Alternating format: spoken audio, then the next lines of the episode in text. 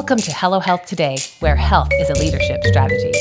I'm Dr. Carmen Mohan, CEO and founder of Hello Health. For the next 15 minutes, I'll be talking about an unseen force every woman in business encounters, and that is the force called drag.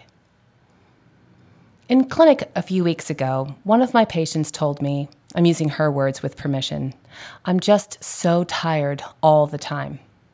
We ran all kinds of tests, everything looked normal. There appeared to be nothing physically wrong that was causing this patient to feel fatigued. As we spoke a little more, this patient confirmed that she'd been, quote unquote, pushing through it for quite a while. She had grown accustomed to working very long hours despite feeling personally drained. Now she felt burned out. From my perspective, burnout is a symptom of a long standing exposure to drag. If you are feeling tired all of the time and your medical examinations are normal, it can be that you've been working really hard against drag. Think about how this idea might apply to you. Are you working against a form of drag? It's hard to know right offhand, isn't it? Drag is invisible. It's difficult to put your finger on, and it uses your own hard work against you. Picture in your head an Olympic swimmer. At the sound of the bell, she dives into the water. When she resurfaces, she uses graceful, powerful strokes as she propels herself toward the wall. The camera switches to an overhead view where we watch eight swimmers splashing furiously in what appears to be an unimpeded race to glory. May the best woman win! But what if I told you the best woman doesn't win? Each of these swimmers is encountering drag. The more the swimmer works against the water, the more the water exerts a force that pulls her both away from her goal of reaching the wall first and down into the pool. So the best woman doesn't win. The woman who wins is the woman who experiences the least amount of drag. If you are a woman, chances are that as you've progressed over the course of your career, you have experienced a form of enhanced inertia, which I call drag. You are feeling drag when you feel pulled in many directions. It feels like you need to be everywhere at once, but somehow at the end of the day, you haven't gotten anywhere in terms of what the most important objectives are. No one stepped up to help or support you, they just watch you burn the candle at both ends. You are feeling drag when your decisions are questioned constantly by both your peers and your boss. Your subordinates might do it too. And when you are one of only two women sitting at the conference room table, it's nearly guaranteed that the group dynamic will work to slow you down. Do you feel tired yet? It's exhausting to maintain such a hard work ethic and to continue to produce stellar results when the very system that should be helping works against you instead. That's why we should all learn from swimmers. There's nothing a swimmer can do about the fact that she has to jump into the pool, just like we can't necessarily change the game we have to play at work. How does a swimmer deal? She positions her body in ways that reduce the amount of energy she needs to propel herself forward. She learns techniques that reduce drag so she doesn't work against herself. In her book, Executive Presence, which I highly recommend you read if you haven't yet, author Sylvia Ann Hewlett describes the marzipan layer. The marzipan layer is sticky and rich with female talent operating just below the level of the C suite. The thing about the marzipan layer, no woman makes it out. Well, maybe not none, but very few. The marzipan layer is one reason only 3 to 5% of CEOs in America are women. To me, the concept of the marzipan layer perfectly captures the effect of drag on a woman's career. It takes so much motivation, hard work, and talent to rise to that level that by the time you get there, you're tired. And let's face it, when you're a vice president or a senior vice president in corporate America, you've reached a high level of attainment. But what if we could make the marzipan layer less sticky? What if, by changing the way we think about the connection between health and work, we could reduce the drag on our personal energy? What if we could arrive in our aspirational identity feeling a well of energy and ready to leverage our unique contributions? I believe that women who learn to use health as a leadership strategy can and will make this paradigm shift. We start by understanding the health landscape for women. All women are navigating a health landscape that features the following obstacles genetic predispositions, physiologic truths of aging, including increased risk of cancer, heart attack, and stroke, whether, when, and how to become mothers, and hormonal fluctuations that affect day to day energy levels and a sense of comfort.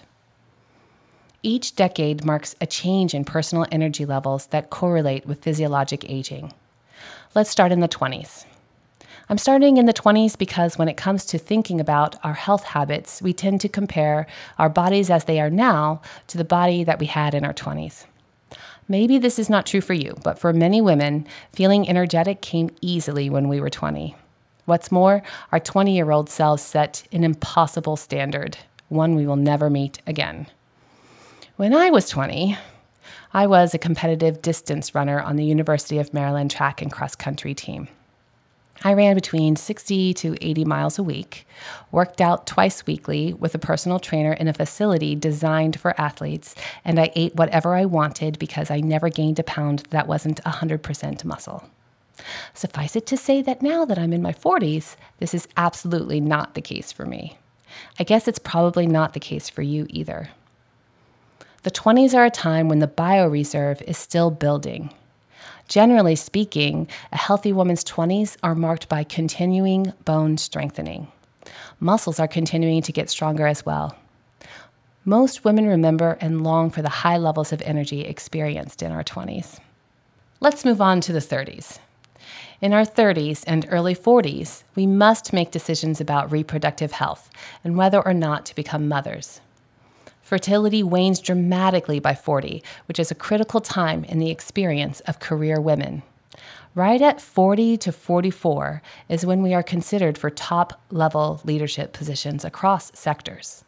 In my experience as a clinician, many women notice a big difference in how they feel in their own skin.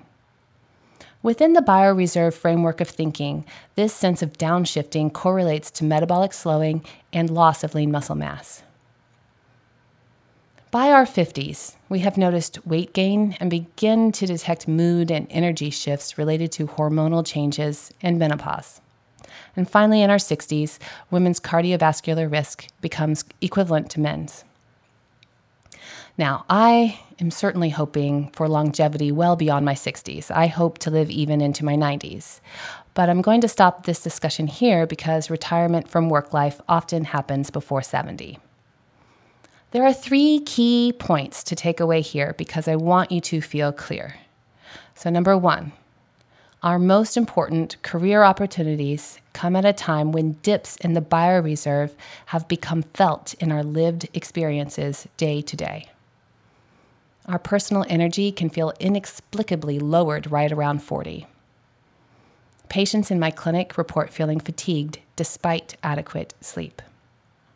Number two, the age related declines in health can be buffered against through healthy habits, namely restorative sleep in adequate amounts, exercise, and eating a healthy diet.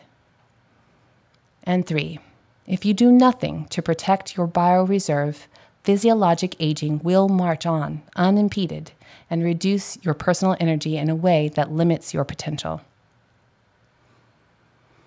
These three things are true for all women, but executive women face further complications as they pursue wellness. The biggest problems are also threefold. So, number one, you are facing unique sets of time pressure.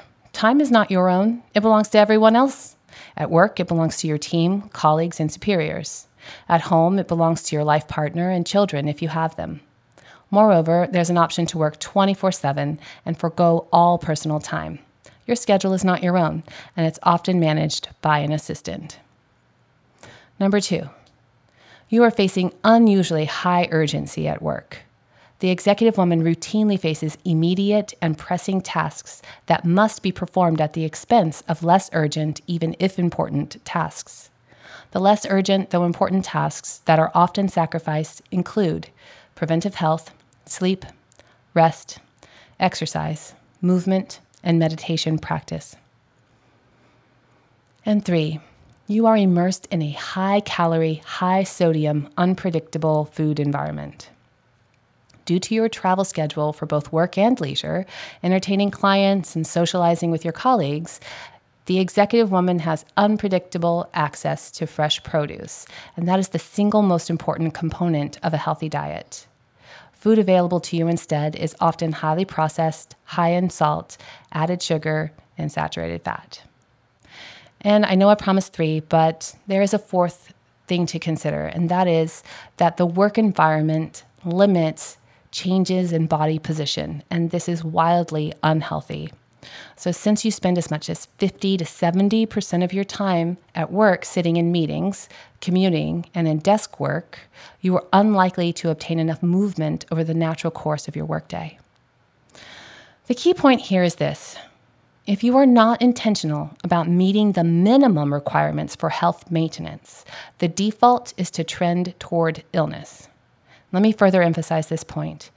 If you do not put time for health onto your schedule and defend it, your default programming trends toward illness. You must get time for health onto your weekly schedule.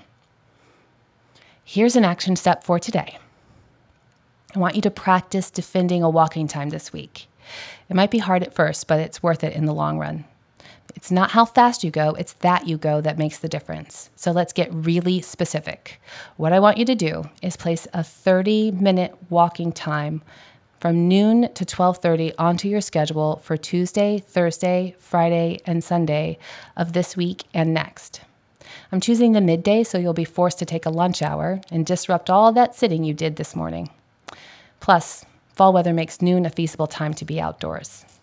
Remember to put your walking shoes in your bag before you go to sleep tonight so that they come to work with you tomorrow. Bonus points if you take a colleague with you when you go. Until next time, rise on.